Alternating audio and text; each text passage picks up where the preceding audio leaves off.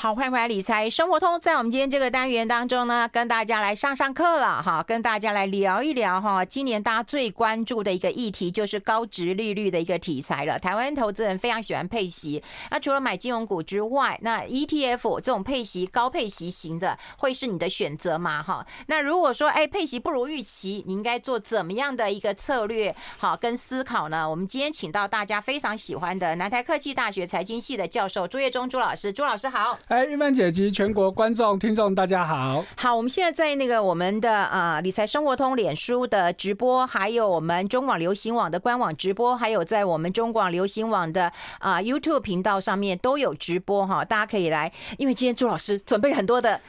唉，表格 烧脑用，很烧脑啦哈。但是我觉得，如果说你刚好有手机或者是有电脑的话，你搭配看会比较快一点。因为你听广播当然可以啦，不过有时候真的有一些呃数据或者是资料稍微多一点啦哈。好，赶快来呃上课了。如果你有手机或者是有电脑的话，那么可以同步来观察一下。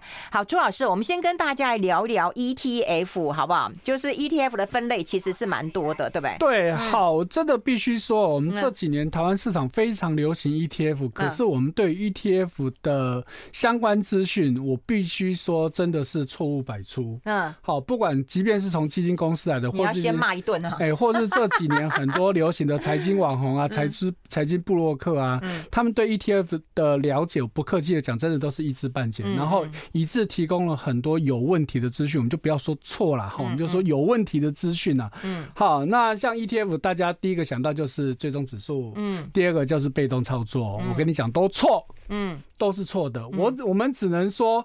在台湾的 ETF 是这个样子，不代表所有的 ETF 都是这样子。嗯，好，所以我们先就大家如果有在在脸书或者是这个 YouTube 平台的话，你可以看到我们这边有一个表格，这个是我们国内台湾证券交易所对 ETF 的分类啊。好，那当然它这个分类基本上是仅就目前台湾市场上有的商品去做一个分类啊。好，所以大致上就先分成三大类，第一个叫证信托，就是证券投资信托类的。也就是我们一般俗称基金公司所发行的 ETF，比较常见呐。对，这是最常见的一种哈。然后第二种是境外，指的是说在外国发行，可是引进台湾来销售。好，这个其实目前是没有的。嗯，好，那其实并法规上是可以允许的，只是就不晓得为什么在台湾目前没有引进这样子的商品。那第三种呢是期货型的 ETF，也就是说它是 ETF，但是它里面的操作其实是用期货或者是选择权来操作。做哈，所以我们在台湾都把 ETF 呢，它的中文名称叫指数股票型基金。嗯，那这个名称，我对这个名称也真的是非常有意见哦。我真的不晓得当初是谁定的这个，不客气的讲，就是不伦不类的名字。好。因为 ETF 英文的原名就是告诉你，它就叫做交易所买卖基金。好，一是 exchange 就是交证券交易所的意思，traded 就是交易嘛。好，fund 就是基金，所以它的中文名称很简单，应该直译就叫做交易所买卖基金。嗯，所以顾名思义就是在股票市场买卖。嗯，他有没有跟你说追踪指数？嗯，没有，没有。他有没有跟你说是什么型？没有。好，那为什么我们要把它叫指数股票型？嗯。你跟英文原名一点关系都没有，嗯，那你讲的这个名称造成大家很大的误解。就我们刚刚说的，ETF 一定要连接指数吗？未必。对，有些没有啊。对啊，我们讲最有名的，过去两年很夯的这个方舟基金，好，就是这个凯撒琳伍德，好，有人把它叫做女股神。这这一年，因为它绩效太差，现在已经被叫做木头姐，好，因为她姓伍德嘛，好，所以就叫做木头姐。好，她的。公司旗就是方舟 ARK，方舟基金旗下的基金就都是 ETF，但是它都是。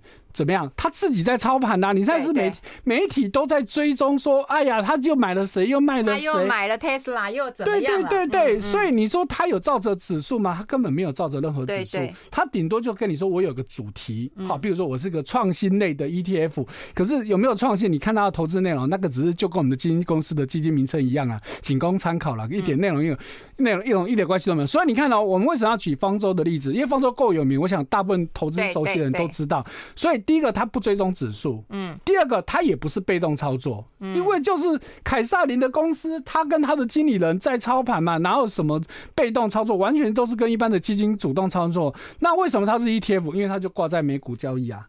哦，哎，就这样子嘛，不就是符合 ETF 的定义吗？嗯，所以这个大家要去了解到哈。所以呢，我们如果看到我接下来，我们大家可以看到我自己所做的分类啊，哈，因为这个东西实在太复杂了。好，所以回到 ETF，其实跟指数型基金它不能画上等号。嗯。指数型基金顾名思义就去追踪指数，嗯，好，可是指数基金基本上在台湾就已经有至少两大类，一个是一般的开放式的共同基金，也就是我们透过银行啊各种通路你买得到的，它一样有可能去追踪指数。另外一个就是我们比较熟知的 ETF，好，所以如果你按照交易的方式就分这两大类，因为我们刚刚说 ETF 就在股市交易嘛，那开放式的指数型基金就是在银行或者是透过投资型保单等等去连接。好，再来就是好。第二个，我们刚刚说的误解，就是我们说台湾的叫做指数股票型指数。刚刚我们解释过为什么叫指数，那为什么叫股票型？其实这个股票型会造成一个很大的误解，以为它就是一种股票。嗯，其实不能这么讲，它只是交易方式跟股票一样，因为它就在交易所交易嘛。当然，交易方式就跟股票一样嘛。可是你说它就是一种股票嘛？当然不是嘛，因为它一样可以去。买的投资内容可以是股票，可以是债券，可以是期货，甚至在国外还有可以投资实体商品。可是我必须说，我们在台湾是法规明文禁止。基金，不管你是 ETF，任何基金都一样，不可以买实体商品。嗯，所以你看啊，我们市场上有那个追踪黄豆的啊，追踪石油的啊，追踪追踪黄金啊，或是追踪白银的 ETF，很抱歉，他通通都没有真的去买这些东西。对对。那你说他买什么？他买期货。嗯。哎，或者是选择权。好，所以这个我们要去了解到。在操在第三个操作方式，我们刚刚说了，我们。这个方舟的基因基本上它就是个主动式的嘛。嗯。那我们在台湾目前是没有主动式的 ETF，我们我们通通都是被动式。为什么被动？因为它就是去追踪指数。我们刚刚说了，因为只有在台湾目前都只有这一类，所以它是被动操作。朱老师，我们要先进一下广告。好，我看到了。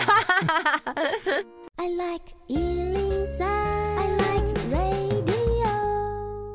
好，我们持续跟朱岳忠朱老师来看，呃，上一张表格我们把它谈完，因为它还有这个呃追踪的一个呃呃指数嘛，哈，还有追踪的一个方式嘛，对不对？对，好，那刚刚讲到说以操作方式有主动式、被动式，这我们刚刚解释过。那事实上还有一种就是，它基它基本上是。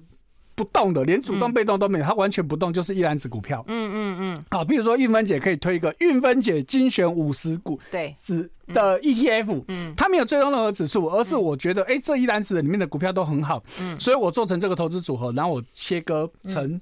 成 ETF 卖给投资人，其实这个我们台湾当然没有，但是在国外这个东西非常非常的多。好，所以你看哦，所以光以操作方式，其实不是只有大家以为的主动被动而已，还有连还有这种根本就不动的。好，所以像这基本上根本就很少人会知道嘛。哈，问题国外人家其实很流行，只是我们台湾没有这种讯息而已。哈，来再按照追踪方式，这也是大家比较会去误解的哈。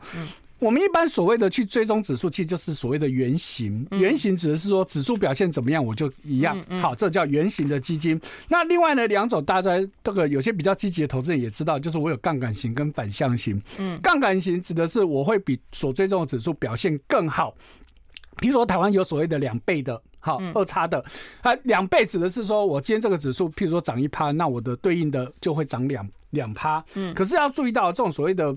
杠杆型，它是要每天来算，它不能用累积报酬率的方式来统计。也就是说，我如果这档今天今年涨了二十趴，那我两倍的，那我是不是应该今年要四十趴？对，不能这么算。它是以每天来看。好，那另外有反向的，那指的是说对应的指数涨，那我就跌，而且这个幅度基本上要一样。好，那我们在台湾杠杆型最多两倍，反向型是最多是反一。可是，在国外基本上杠杆型跟反向型都有到三倍。嗯，好，那台湾为什么没有人出更高杠杆的？我查过法规，法规并没有规定说不可以。嗯，那为什么不发呢？是基金公司不想发，还是主管机关表面上没有禁止，事实上就是在挡你？嗯，这我就不知道，我们也不去追踪了。好，那再来还有一个很大的误解的就是追踪方式。嗯，大家都以为啊，我去追踪指数，我就是把指数成分股都买进来就对了嘛。好，这种方法其实只是。几种方法中的一种叫做完全复制法，简单说就是复制贴上了。你指数有什么，我就照买，可是这个所谓的照买不是说只是买进来而已，我要连权重都一模一样。我们就以大家最熟知的零零五零最终台湾五十指数来说，台湾五十指数就是五十档股票，大家这个都知道。可是不是就把五十档股票买进来，要连权重都一模一样。可是问题来了哦，我们台湾的指数编制权重要算到小数第四位。嗯。你去构成它的时候，你能够买到小数第四位，当然很难吧？基本上是不可能。为什么？因为我们在股市，你就不要说整张股票了，你零股再买，这怎么买？是至少是一股，嗯，你不能买零点几股嘛。哦，那可是我的权重其实要到小数第四位，嗯。那表示说，我实际操作的时候，我根本不可能真的跟指数一模一样。好，不过至少完全复制法是已经最接近的。好，第二种也是很常见的，好，甚至比完全复制法更常见，就叫赘释法。因为我们刚刚说的，你要完全复制，如果今天成分股少，你可以这么做。可是如果我今天跟你说我要追踪大盘指数，你做得到吗？嗯。好，我们台湾的加权股价指数，大家每天看股市新闻都会报的，哎。可是大家有没有想过，它怎么来的？它怎么算出来的？我们台湾的加权股价指数其实是所谓的全样本，也就是说，我在上所有的上市公司基本上全部都丢进去算。嗯，所以呢，以我们现在上市公司有九百多档，所以它的成分股有九百多档。嗯，好，那事实上有一些排除条款，我们这边就不去细说。所以你想哦，如果你今天要去追踪加权股价指数，你要把用完全复制法，你要把这九百多档不但买进来，而且要连权重都一模一样。嗯，不可能做得到。嗯，所以这时候只能用所谓的最适法。什么叫最适法？简单就是这几年在流行的两种方法，一个叫做大数据，第二个就叫做我利用电脑程式去。过滤好，其实我们比较专业的说法就叫计量模型。好，所以我利用这个过去的历史数据，然后我利用计量方法，计量方法其实就是统计方法了哈。然后我去用电脑程式去。试算，我大概抓哪些股票多少比重，我就可以跟真正的指数很接近。嗯，好像我们国内某一家基金公司有就有出这个追踪台台湾大盘指数的，那我有跟他们谈过，他们说他们实际上大概只买了两百五十档。嗯，你看哦，真正指数有九百多档，他实际上他只买了两百五十档。嗯，这种就是所谓的最适法。哦，那第三种合成法就是我根本就不买那刚刚我们说的，你股票什么都不买，嗯、我直接用期货用选择权，嗯，就如我们刚刚所说的，我们的杠杆型的、反向型的，或者是商品型的，哈，这些其实通通都是用合成复制，我就是用期货选择权，嗯，去。模拟好，甚至去买人家的 ETF 都有可能。好，那第四种抽样复制跟赘释法有点像，但是赘释法是我就是一篮子的股票，我所有股票进去拉，我不分类。但是抽样复制，它会先按照不同产业我去做分散，然后每个不同产业再去抓其中的几档成分股，这种叫做抽样复制啊。一般比较少用这种方法，所以你看哦。以这四种方法里面，能够真正贴近指数的，其实就只有完全复制法。对啊，对啊。其他三种，尤其是我们刚刚说最适法，那就牵扯到。基金公司的电脑程式够不够厉害？嗯嗯、你的参数设定够不够厉害？再更重要的是，市场会变。嗯，你以前准不代表未来准。嗯，好，所以这些问题大家要去了解到。好，上完课之后，我们就来看看这个呃高股息的 ETF 哦，因为我们今天就想要跟大家一探究竟嘛。如果你买了金融股，呃，跟你讲的配息是不太一致的，那有很多人也选说，那我就选这个高股息的 ETF，他们表现有比较好吗？呃。那好不好？要回到你认为的好的标准是什么？有些可能就喜欢看。殖利率、配息率，嗯嗯、那有些其实是会看总报酬。嗯，好，所以每个人对于所谓的好或不好的定义可能不太一样。嗯，所以我们也没有办法跟你说谁好谁不好。我们又给我绩效啊？因为问题绩效我刚刚说了，有人他的绩效是认定在配息嘛，嗯，他不管净值变化嘛。嗯，但有些人就会注意到总报酬。像我以我来说，我一定会注意总报酬，才不会管你配息嘛。嗯，可是我们会买这种配息基金的，你会发现投资人十之八九就只看配息率。对对对，他根本不管净值变动，不管实际的报酬率，每天就在。那边追，想说，哎呀，谁的配息率多少？谁的配息率多少？说出来，对基金公司来说，他最喜欢这种投资人。为什么？因为好骗啊！说穿了，真的就是这样子啊！而且我要做一个高配息率的基金，其实是很容易的啊。嗯，我要做一个高报酬、总报酬的就难了。嗯，我要做一个高配息率的，其实很简单嘛。好，那这就是一个很大很大的问题啊。好，所以呢，我们今天就挑了。七档哦，好，一样。以前我们基金小百科一次都一档，我们今天一次给你七档。哇，好，难怪你会累死自己呀、啊。是啊，好，那事实上还不止七档哦。好，我们当然我们今天的主题就是在配息，对，也就是跟高股息以高股息为主题的 ETF。事实上，我只我这边只做到二零二一年。好，那。去年光去年又至少四档，嗯。一样是高股息的题材的 ETF，换句话说，我们市场上现在至少十一档啊哈，我不晓得，我不确定我有没有漏掉哈，至少就我筛到的至少十一档，可是去年才上市的我都没有放进来，因为时间太短，对，你没有绩效，没有实际的配息率，我们就不看，所以我只放到二零二一年底的这七档啊，好，所以呢。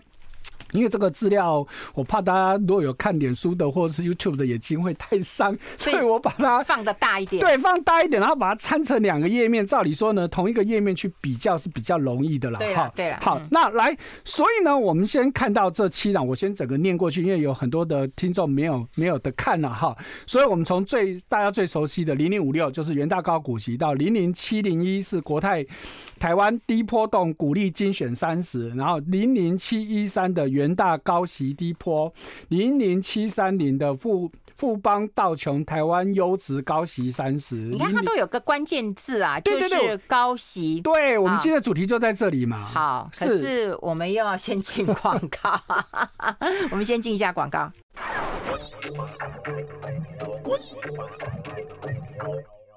好，这里是爱来 Radio 中广流行网，欢迎再回到理财生活通第二个小时的节目现场了。好，我们现场就是我们南台科技大学财经系的教授朱业忠朱老师了。好，我们赶快要跟大家来啊，把这个表格看完，因为今天我们刚刚在广告时间还在热烈讨论哈，就是配息率啊、殖利率这件事情，一定要让大家都能够听到。好，那朱老师，我们持续的把那个讲完好不好？好，刚刚我们讲到零零七三年后，其实我是照指数编号来。排的好，没有不是按照特定的这条件啊。好，再来零零七三一是富华富时台湾高股息低波动啊。那零零八七八哈，这近一两年很夯的这个是叫国泰台湾 ESG 永续高股息零零九零零富邦特选台湾高股息三十。所以我们这样很快的念过去呢，大家有没有发现，除了高股息是大家共有的关键字之外，其他诶？欸有开始有加入了一些东西，嗯，因为就韵芬姐我们刚在广告中讨论的，你讲高股息，通常会喜欢买的投资人是保守的，对，顶多稳健，对。可是如果波动大，那根本不是我要的嘛，对。所以这几年就流行所谓的高股息、高股息低波动。所以我们刚念过的这七档里面呢，其实其中就有三档就标榜说我是低波动，嗯嗯。所以也就是说，它会加进低波动，嗯，这一个。这个因子进来，好，那另外还有什么？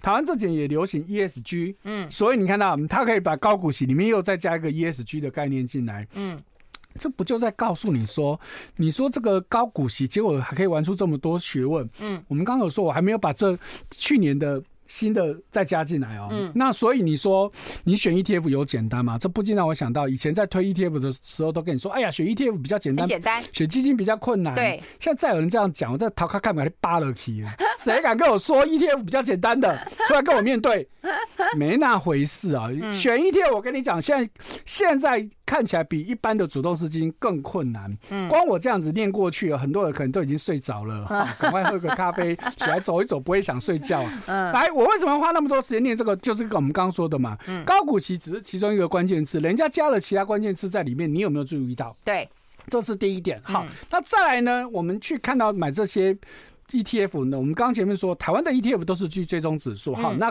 这些 ETF 当然都有去追踪特定指数，可是这个我就不念了，因为念了你也听不懂。嗯，好，而且说真的。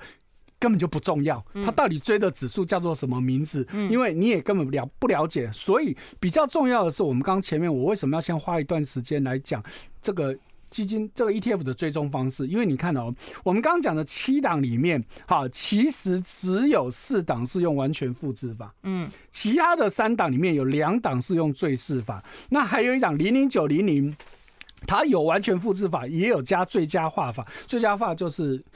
最适法好，所以你看哦，当它不是完全复制的时候，表示它会去做微调。对，哦，不只是微调了，因为最适法可能调的东西相对就多了。嗯，好，所以哦，如果当一档 ETF 它不是用完全复制法的话，表示它的绩效有可能会更好，也有可能会更差。我们所谓更好更差是跟对应的指数比较。嗯，因为你完全复制法几乎不会动，你没有动的空间。嗯，可是最适法你就有调整的空间了。嗯嗯，好，可是你说。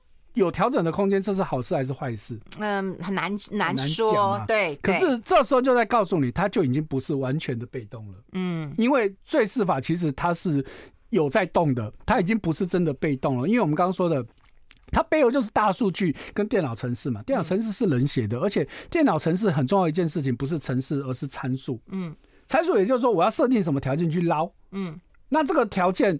就是人在控制，嗯，所以它已经不能叫真正的被动型基金了哈。即便台湾的 ETF 真正被动型的，就我们刚刚说的，你就是要完全复制法才是真正的被动式。好，所以这是要去了解到。再来，投资人还有关心一件事情，就是配息的频率啊，因为买配息基金当然就是要看配息嘛。好，那在过去的习惯，早年发的一定都是年配息，嗯，那后来开始有半年配，那这。这一两年新出来的基本上都是季配了。嗯，好，那我相信未来出现月配也不稀奇。对对。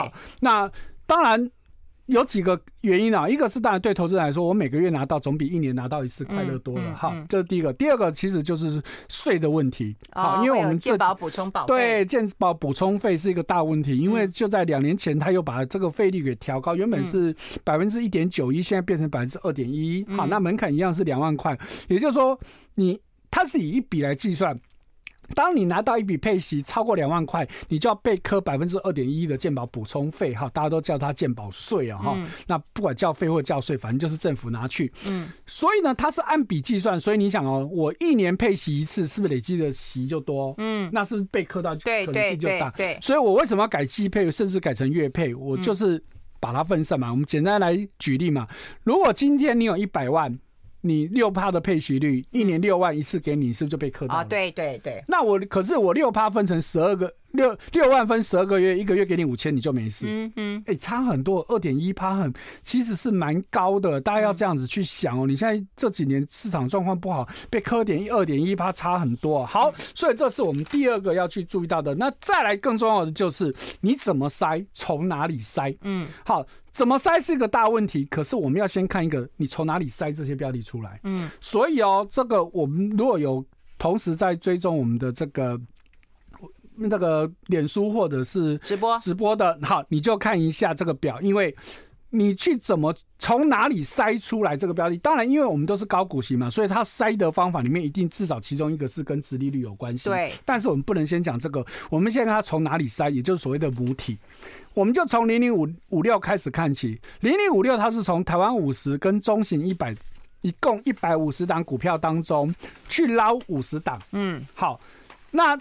零零七零一，好，它这个国泰的高低波股利精选三十，它是从所有的上市公司，所以你看哦，所有上市公司，我们刚刚说的，它是九百多档，你从九百多档里面去挑三十档，跟零零五六的一百五十档去挑五十档，嗯，你能够挑的范围越大，是不是你可以挑到越好的越好的几率就越高？对对。好，所以零零七一三哈，因为这个名字都太长，我就都念代号就好。零零七一三它是市值前两百五十大，诶、欸，是不是就是刚刚的零零五六跟零零七零一之间一样拉五十大？对，好。可是再看到零零七三零就很特别，它是标普他们自己编的一个台湾台湾全市场指数，它不是我们的加权股价指数哦，嗯嗯，是他自己编的，所以这个指数的内容到底是什么？坦白我也不知道，我也没去查过，我们就先不管它。来，再来零零七三一就跟零零五五零五六一样，都是这一百五十档，就是台湾五十跟中型一百一百五十档去捞。最特别的是零零八七八，它是所有上市加上柜，所以我们刚刚说零零七零一是只有上。市而已哦，可是零零八七八是连上柜都进去捞哇！哎、欸，我们不能说它捞一定就捞比较好，可是你想也知道嘛，多嘛，我有越多的东西让我去选，我是不是要挑出好的几率相对就更大？对对。所以回到我们刚刚说的，因为你现在的主题是高股息，嗯，可是如果你只选定像刚刚说的零零五六或是零零七一三，它只选定前一百五十大或是前两百五十大，你大型股的殖利率会好吗？嗯。这是一个很大的问题。嗯嗯、事实上，大型股通常殖利率都不好。对。可是大型股有另外一个好处，稳定。稳定。哎、所以五级赫伯，五级赫伯能赫嘛？那所以我们为什么要讲？回到你想要什么东西嘛？好，嗯、那所以我们再看到，刚说了，我们因为高股息基金，所以它捞的方法，哈，我们刚刚是说它从哪里去捞？哦，刚刚还有一个忘了讲，还有一个零零九零零。它是市值前两百大。嗯，好，所以哦，如果以捞的范围最大的就是零零八七八，对，可以所有上市上柜，那台湾就是大概一千八百档哦。好，去捞其中三十档，那零零五六是不是就只有一百五十档？去捞五十档，好，所以这个就跟零零七三一是一样的。嗯，所以这是我们第一个要去比较的。好，这大家真的需要喝咖啡了，我们先休息一下。I like 好，我们持续跟呃朱老师来把它谈完。我觉得有点，我有有点辛苦啦哈。不过有人讲一句话，我倒觉得很感动。他说：“哎、欸，看一段直播胜读胜过读好几本书了。”这这是真的啦，呃，因为这个是我经过很多的内容浓缩，人家觉得投资人最先需要知道。人家朱老师博士论文是写这个，大家不要开玩笑，我们在听博士在上课啊。哎呀，不敢不敢哈，这个只是比较实务的导向的东西，但有加一些这个相关的理论在里面，但是真的怕大家睡着，我们也不敢讲太多哈，所以就挑一些真的你要买这种商品，你真的要知道的东西哦。好，所以回到我们刚刚说的。母体，你从哪里去捞？嗯，很重要。当然。理论上，我们不能说绝对。理论上，你越大的范围去捞，我也觉得我同意。好，这个是大家要去注意到的。好，那再来第二个，当然就是怎么捞了。嗯，那怎么捞？当然我们刚刚是讲了很多次。我们今天的主题是高股息，所以大家一定都会有直利率这个捞法。嗯，可是直利率基本上又牵扯到一个事情。嗯，你是要看前面还是看后面的？对呀。那这就是一个最大的问题了。好，来，所以零零五六，他看直利率没有错，但是他是看未来一年的预测殖利率。嗯，天哪！未来一年会准才有鬼，好不客气的讲，哈，不要说一个一年呐，哈，你给我说一季我都预测不到了，还给我说一年，所以这就是一个很大很大的问题，尤其在零零五六，为什么去年被骂翻了？因为他把一堆的航运股放进去成分股嘛，嗯，好，那因为前年零零五那前年航运股很好，嗯，所以他去年。觉得还应该是绩效，至少去年上半年也真的好嘛，嗯、所以他把航运股都放进来之后，哪晓得下半年急起直落？对，啊、不是不直是直直落，是真的啊，是真的直直落啊，而且变毒药啦。对啊，那所以你说它有不好吗？而且你再回过头来看，它的殖利率有真的不好吗？没有哦。好，我们后面都有时间，我们会提到以殖利率排行榜，我们所有的上市柜股票，长荣跟阳明殖利率就是前两名。一个殖利率四十四趴多，一个殖利率三十一趴多，你说不放他们吗？不管你往前看、往后看，是不是他们两个都，他们这两家公司都会在里面？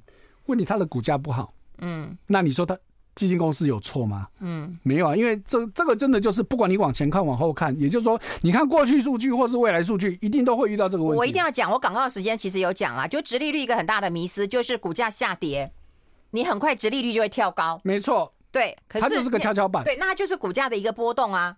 对，那你可能要高的值利率，你就要忍受那个股价的波动。好，所以我们再继续讲哈。嗯、所以元大这是比较特别，它是看未来的。那其他的大家都是看过去的，可是，一样是看过去，那就有另外一个问题的。嗯，你要看过去多久？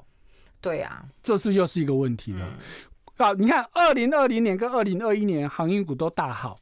所以他们的殖利率都很高，再来还有很多的哈，因为这个疫情的关系，很多做行动通讯装置的，在过去两年嘛，比如说面面板也都大好，可是也是一样啊，下半年。你去年下半年开始直直落，那你说怎么办？它往前捞也是也是有问题嘛。好，所以这时候呢，我们刚刚说为什么高息低坡的商品就开始流行了？因为就是要克服这些问题嘛。我不能有这么大的波动，所以你看到好，所以刚刚我们提到的几档里面有低坡的，它在捞的方式里面就会把波动率给加进来了。好，譬如说你看零零七零一，它就有短中长长期的加权平均波动率，诶。这是不是告诉你我就要相对稳定的？那像像零零七三零告诉你，我至少要连续五年的配股。配股，哎，我连续五年都有，然后我才看近一年的配息率。好，那再来富华的零零七三一这一档，它就是值利率，我先捞最高的六十，可是我实际上只要四十档，所以也就是说，我先捞这六十档出来之后，我再挑其中最小。波动的四十档，嗯，好，那零零八七八它因为有挂了 ESG 的这样子的关键字在里面，所以它在捞的方法里面就有这个 ESG 的标准。好，那这当然有 ESG 的标准里面相对也会稳定。所以虽然它的名称里面没有低坡，但是因为有 ESG，嗯，基本上相当程度也就是个低坡。好，那最特别的不得不讲的就是零零九零零，它。一年有三次去调整，可是三次的捞法都不一样。哦，好，四月份跟你说他去预估。接下来三个月可能会配息的，为什么？因为通常我们四五六七大概这几个月都是配息的高峰，嗯，那所以呢，我就去猜，或者是根据各种资讯说，接下来可能有哪些公司会配息的，我就先把它捞进来。这是在年报也交了嘛，也知道获利了。是的，是的，所以四月份他就先筛这个部分，到七月份他第。一年当中的第二次，他去筛，实际上有配的哦哦，实际上里面有配的，我就捞出来啊。因为原本是我可能根据前一年的财报来预测嘛，可是结果有人真的配了，有人没有配，那所以我到七月份的话，就把没配的都去除掉，我只留有配的。好，到十二月是不是今年全部该配的都配完了？对对。所以十二月的时候，我再往回推过去四季值利率高的，我再拉进来。所以这就为什么零零九零零每次去调整成分股一调可能。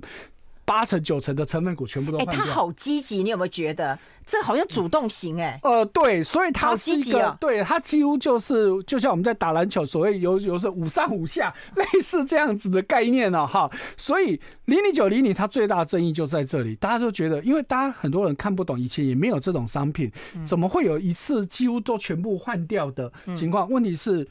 这不能怪富邦啊，它最终的指数就是这样子的一个特别的东西嘛，嗯，所以你就要去了解到，好，所以哦，配息的方法是一个很大很大的啊，这个不是配息，筛怎么去筛，怎么去捞的标准。哎，那我们总要跟大家收敛一下吧。我自己认为啦，第一个当然你刚刚讲过，你要怎么筛，母体要越大越好。是的。第二个，我觉得你要看它筛选的一个方式，就是要剔除一些高波动的，对，然后有选一些这种，嗯、基本上加入低波。当然，我们还是要强调。回到投资人你自己的偏好，好，我们只能说，我们现在有我们以稳健投资，对，就稳健投资人说，你会希望你至少不，我不求大好，但是至少不要给我大坏嘛。对，所以我们在筛选的过程当中，有低波这样子的概念的里面会相对去稳定。好，不过我们刚刚有一档我们漏了讲，我们还是要回去提它，就是零零七一三，嗯，它除了高息低波之外，七一三哦，对，嗯，它里面好，就元大高息低波这一档，它除了刚刚我们说的这个低坡的之外呢，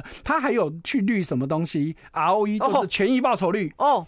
哎，有这个东西很重要哦，代表什么？公司的获利能力。对，你看我们前面只讲到公司对配息配多配少，然后呢股价稳不稳定？嗯，可是配息多不代表公司有赚钱哦，嗯，因为我们配息有可能是从资本公积或未分配盈余拿出来，嗯，可是有可能因为公司其实没有赚钱，但是他今年还是照样配息，好挖老本。这不是好事情哦，哦，懂了懂了。哎，那待会我们就来聊聊他们到底配息的频率跟多寡。我们先休息一下。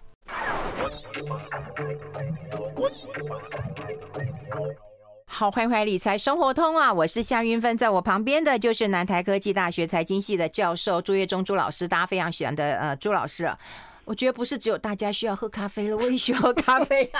哎呀，真是罪过罪过。哎呦，妈那供了哈！但我刚刚在跟啊广告时间，我也跟朱老师讲，我说对，你教了我们看这些，可是你总要告诉我们，就是哪一种对我们投资人来讲，他以后要多留意一点呢？就像我刚刚讲过，我们今天去看一个饮料，我们要看它有没有添加嘛？是。我跟费勇去买了一个鸡肉，那我想说鸡肉很健康嘛，就一看，哈哈哈，后面那个添加物二三十种，我上次给你看过嘛，哈，就吓死了。对，所以我们现在来看，就是说，如果你教我们这些方法之后，你有没有觉得，就是说，到底要筛选的方式是哪一种的会比较好一点呢、啊？好，那玉芬姐就是叫我直接下结论就好了，嗯、因为真的，因为今天资料有没有动不掉，真的哈，好，确实是我必须承认说，我们一开始就说真的是烧脑哈，你们这个东西太多，连玉芬姐都受不了，就其他听众就不用说了。嗯、好，来，我们直接给大家几个结论了哈。嗯那所以呢，第一个我们先看到我刚提到的，你从哪里多少的母体里面去捞，当然理论上是越多越好，这是第一个重点，大家记得。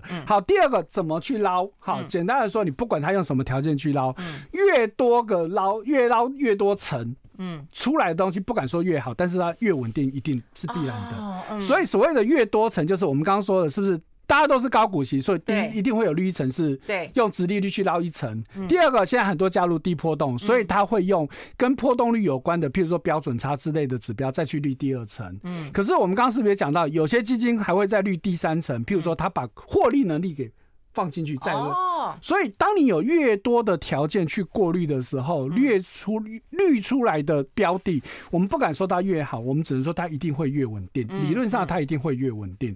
好，所以说像刚刚我们提到的，你看到在零零七三零这边，它就它就是比较符合什么呢？它有比较多的过滤过滤的这个方法，好，就分了好几层去过滤。好，可是呢，再来就是像零零七。七一三也是这样，它也比较多层的过滤哈，有零零七一三又比零零七三零又更多层了。嗯，好，所以这种有比较多层的去过滤的，相对又比较好啊。可是相对的，你以母母体的总数来说，诶，零零八七八它又胜出了。嗯，好，所以呢。因为目前我们没有办法看到说有一档 ETF 说真的就是符合我刚刚所说的所有条件。对，好，那只能说回到我一再提到的你喜欢什么东西。嗯，好，所以除了这个之外呢，还有一个我们必须要提的就是它怎么去加权。哎。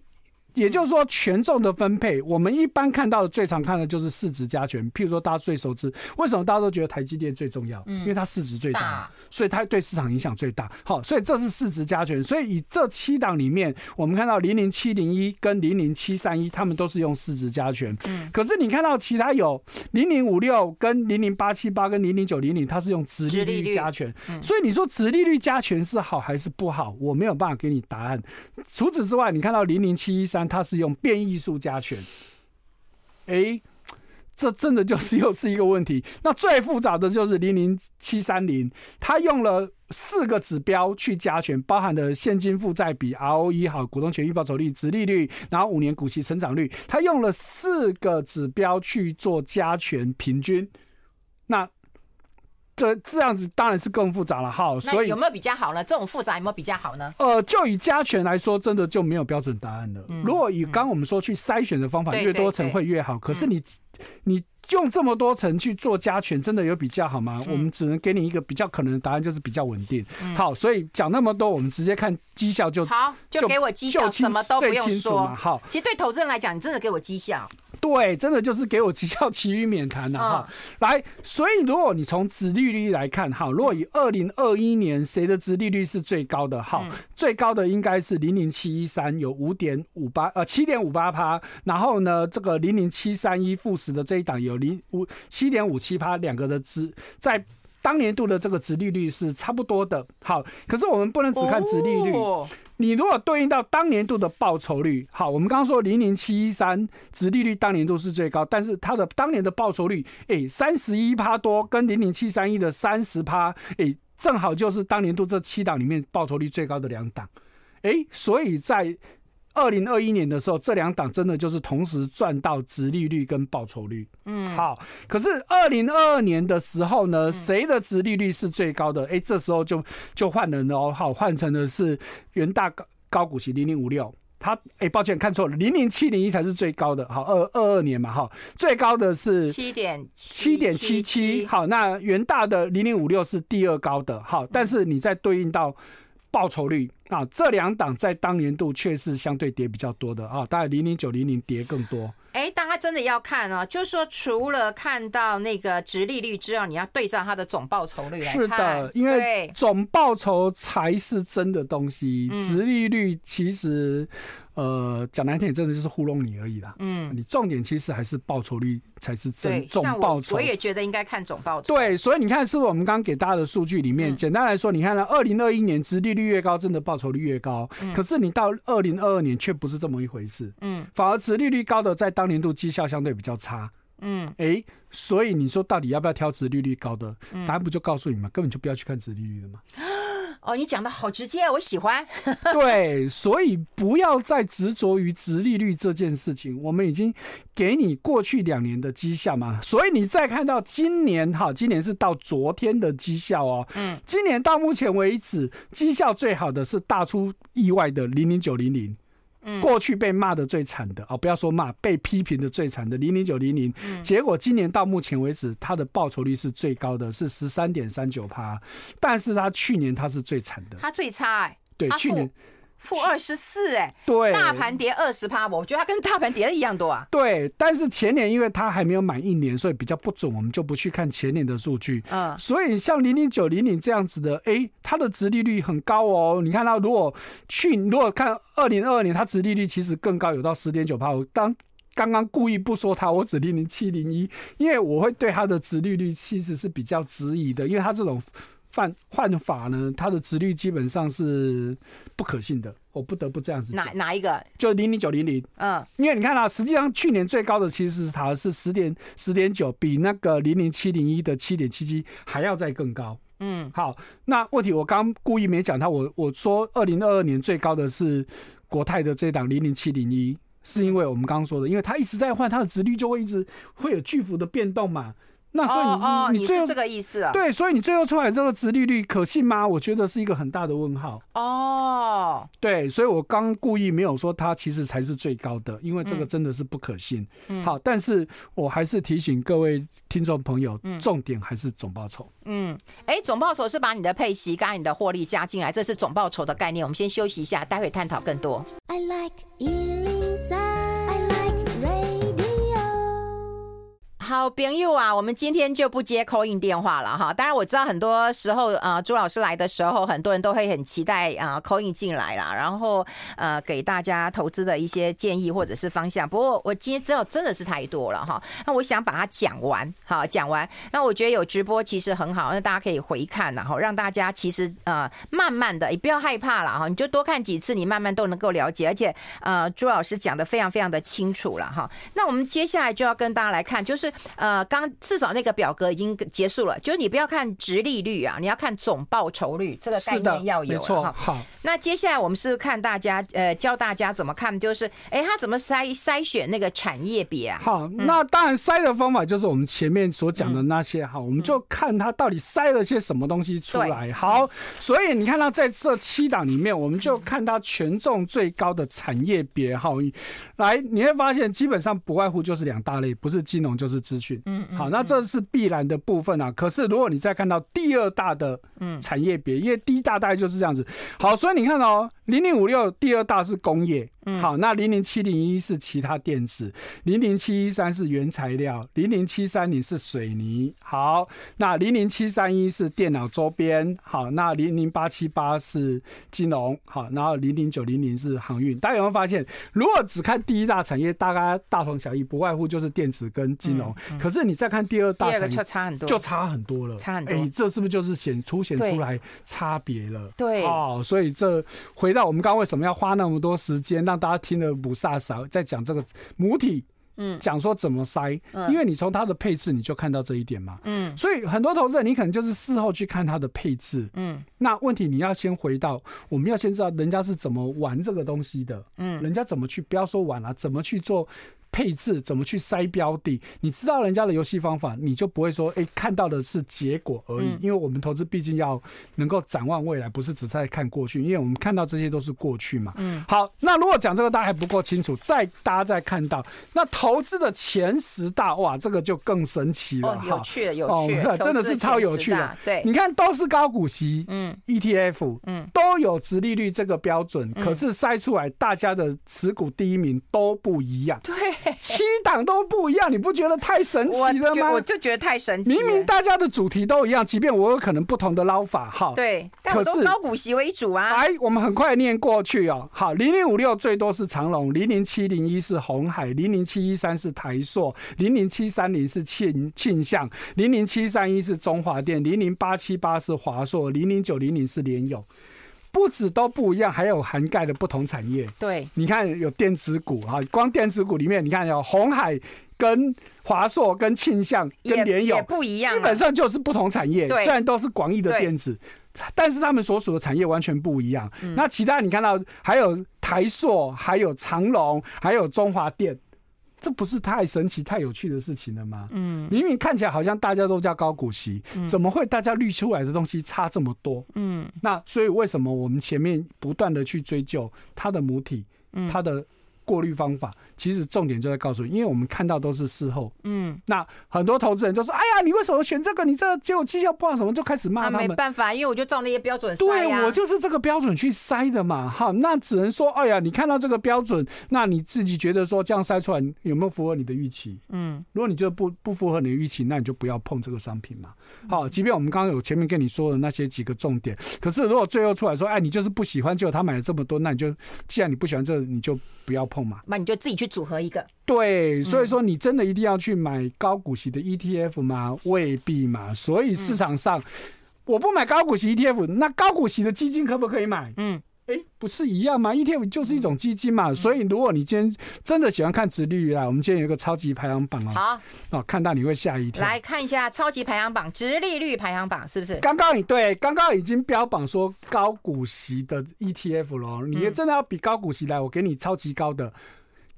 刚刚我们说 ETF 高股息多少？是七趴八趴了不起，十趴不得了，我给你三十趴，要不要？三三三三十趴哦，你没有听错啊啊！你不是要给我，你不是要讲这一张，你不是要讲殖利率排名啊？基金殖利率，基金配息率，哦，我以为你先讲个股的殖利率。个股我们等一下啊，个股等一下再讲。好，因为我们现在先把基金比完嘛。好好好好。所以你看到基金的配息率里面，你看到我们是以三月份最新的配息率有配息的来看，第一名是高盛的新兴市场债，嗯。配息率三十三点二趴，嗯，好，可是要附加注意到的是，嗯、它是南非币，嗯，好，所以哦，这三十三点二趴，第二名是高盛的环球非投资等级债，配息率三二十七点五三趴，第三名丰裕汇理的新兴市场债也是南非币，二十五点六趴，我们就不要一个人念，好。简单的来说，哦、你看到这些配息率，我列出来前十名的，就是我们以三月份的配息资料来算的前十名里面，第十名的配息率都还有十二趴多。你刚刚的高股息算什么？啊，问题是你真的要买它吗？嗯，来，所以哦，我们在这个表格里面对应的它的报酬率给大家看，我们就看刚刚高盛的这档新兴市场债配息率三十三趴，事实上它今年的报酬率到目前为止只涨了两趴，比我们刚刚看到的高股息 ETF 都还要低很多。嗯，好，过去过去一年呢，它的实际的报酬率是负。五点九六趴是赔钱的，嗯，所以你说殖利率三十几趴有什么用？嗯，实际上你根本还是赔钱的嘛，嗯，好，所以真的不要再想那个配息率多少的那个梦了，要不然你想啊，一年配我三十三趴，不就我三年就回本了？对呀，你以为一百块进去，对不对？马上就变一百三十三点二块啦。最好是这样子啦，如果这样子，大家都不用工作了嘛。我想办法借一大笔钱，我扣掉我的利息，我还净赚。可是所有的基金都在告诉你配息率啊。呃，基金公司其实都有警语啊，人家都有告诉你，配息率不等于报酬率嘛。啊，对啦，是你自己要自己要自以为配息率等于报酬率嘛。嗯，所以你看到、喔、我刚所讲的这前十大的 ETF，你以今年以来来说。这十档里面报酬率最好的其实只有三三趴多，好，到昨天的绩效是安联的收益成长，哎，这档在国内也是很红的 ETF 嘛，啊不也是很红的基金，它配息率多少？十三趴多，超级高哎，可是实际上今年到目前为止三趴多而已啊，好，那如果过去一年来说，它还是赔了九趴多吗？哦，有还有一个五趴的啦，哦，本地货币哦，对对，拍谁？我没看到这个本地货币，还有一个五点三二。对，我们先休息一下，我们先休息一下，苏老师也累了。Listen if I don't the radio. 好，我们持续跟朱老师来谈完基金的配息率不等于你的报酬率，所以如果你只看到哦配息率很高，你可能会忽略到报酬率啊哈，所以我觉得报酬率最重要。你有谈波谈，你有多少放在口袋是最重要的一件事。没有错哈，尤其是现在有些似是而非的观念，都跟你说，哎呀，你不要去管净值变动嘛，反正他一个月就固定配我，我配我多少钱，然后我的单位数又不会变少，虽然净值有可能变动，可是因为我的单位数不会变嘛，嗯，然后他跟我说配息率这样子，那我就可以稳定收到，嗯，好，最好是这样子，哈，真的不要做你的春秋大梦了，嗯，没那回事，因为配息率跟你的净值高低是是有关系的，嗯，因为很多基金它其实真的在稳定的不是它的配息。金额是它的配息率，嗯，怎么说呢？如果今天假设我配息率是六趴，我一千万，所以我一年拿六十万。可是如果我的净值只跌到剩八百万呢？嗯，我配息率一样六趴，嗯，你领多少钱？你只剩四十八万哦。哦，你单位数有没有变？没有变。配息率有没有变？没变。可是你金额少了。其实基金公司都在玩这种游戏。嗯。就是配配息率，我就告诉你，就是就是六，看起来就是六。但我净值下来，我的配息率当然会变那个对，但是我拿到的钱是少的。对，因为我净值低，所以我跟着配的钱也变少了，所以我的配息率才会维持不动嘛。太多基金都是这样子哈，所以说我们在这边就不要点名特定特定的基金了哈。我们真的是市场上有一档很夯很夯的这个非投资等级债的基金，就是它当年一个单位配零点零五多哈，我如果没记错是零点零五二一美金一个单位，现在是多少？剩零点零一八九。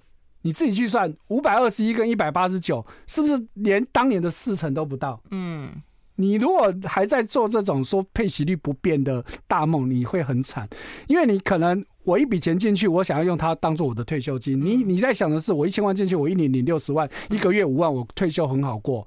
可是你怎么会想到二十年过去，你现在领到的钱，当年的四成都不到？嗯。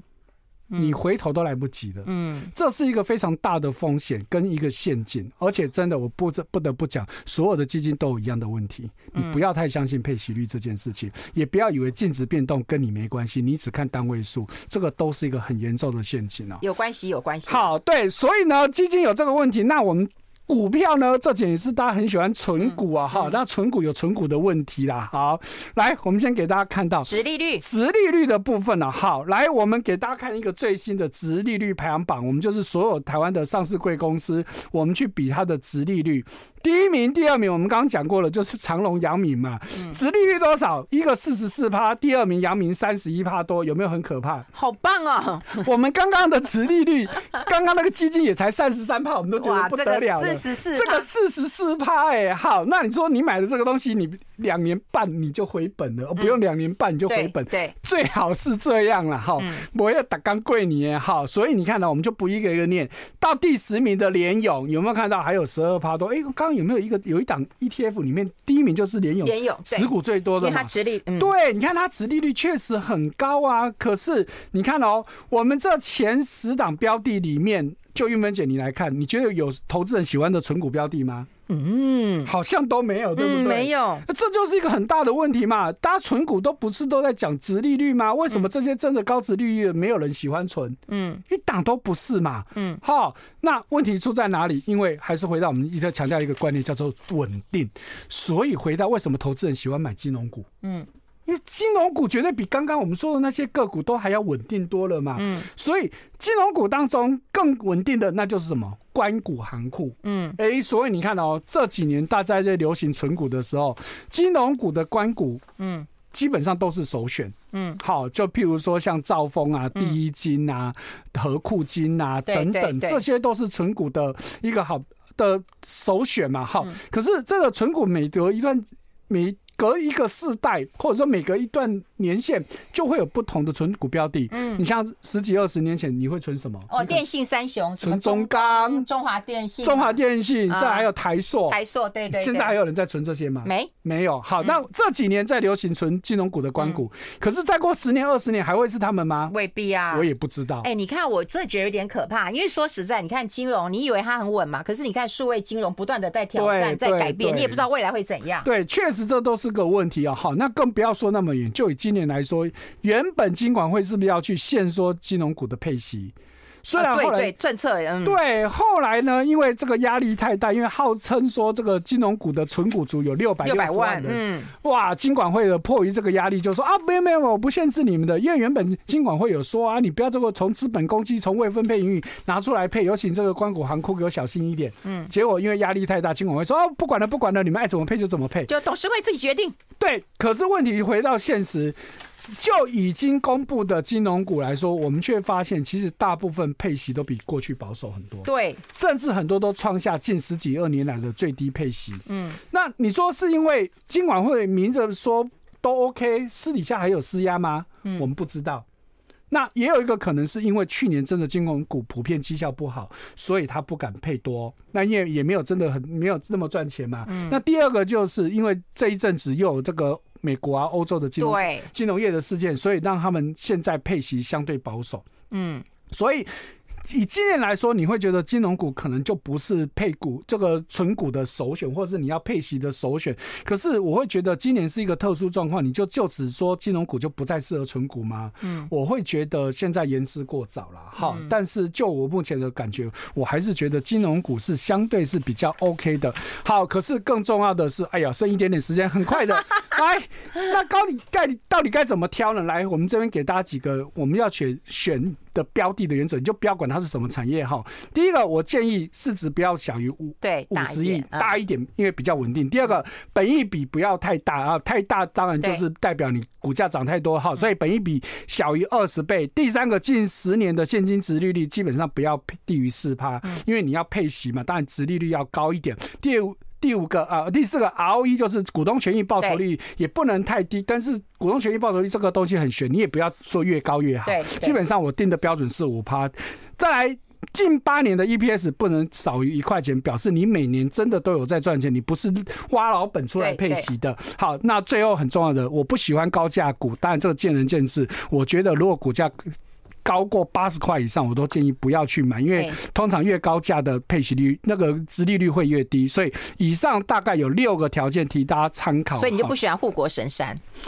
它绝对不是存股的标的。你看多少年轻人在存股啊，存零股啊？呃，我觉得它如果两三百块可以，它五百多块真的就没什么好存的了。嗯、好，所以这是大家注意到。那在存股，你要有效果，真的要有时间。好，所以你至少要有一段时间去看它。那在这期间呢，你既然要存股，你就不要有所谓的停利停损，因为基本上没有用处了嘛。好，除非市场出现大的变化。那我刚刚讲的六个标准，如果今天有其中至少两个条件消失了，那表示这张股票你该换掉了。嗯，但问题是不是一消失你就换哦？嗯，消失时间超过三个月以上，你真的就要考虑换了。再来就是市场出现重大的问题，好，就是。尤其是这种重大的市场变动，哈，那这时候你可能就是整个选股原则真的就要重新调整了。嗯嗯，好，这个提供给大家来做一个参考啦，因为这大家还没有办法一一的跟大家来讲清楚。不过我们先有一些概念，先有一些种子啊，然后慢慢就会发芽了。下次朱老师再讲的时候，我们就会觉得轻松多了哈，因为我们经过了这一个坎了哈。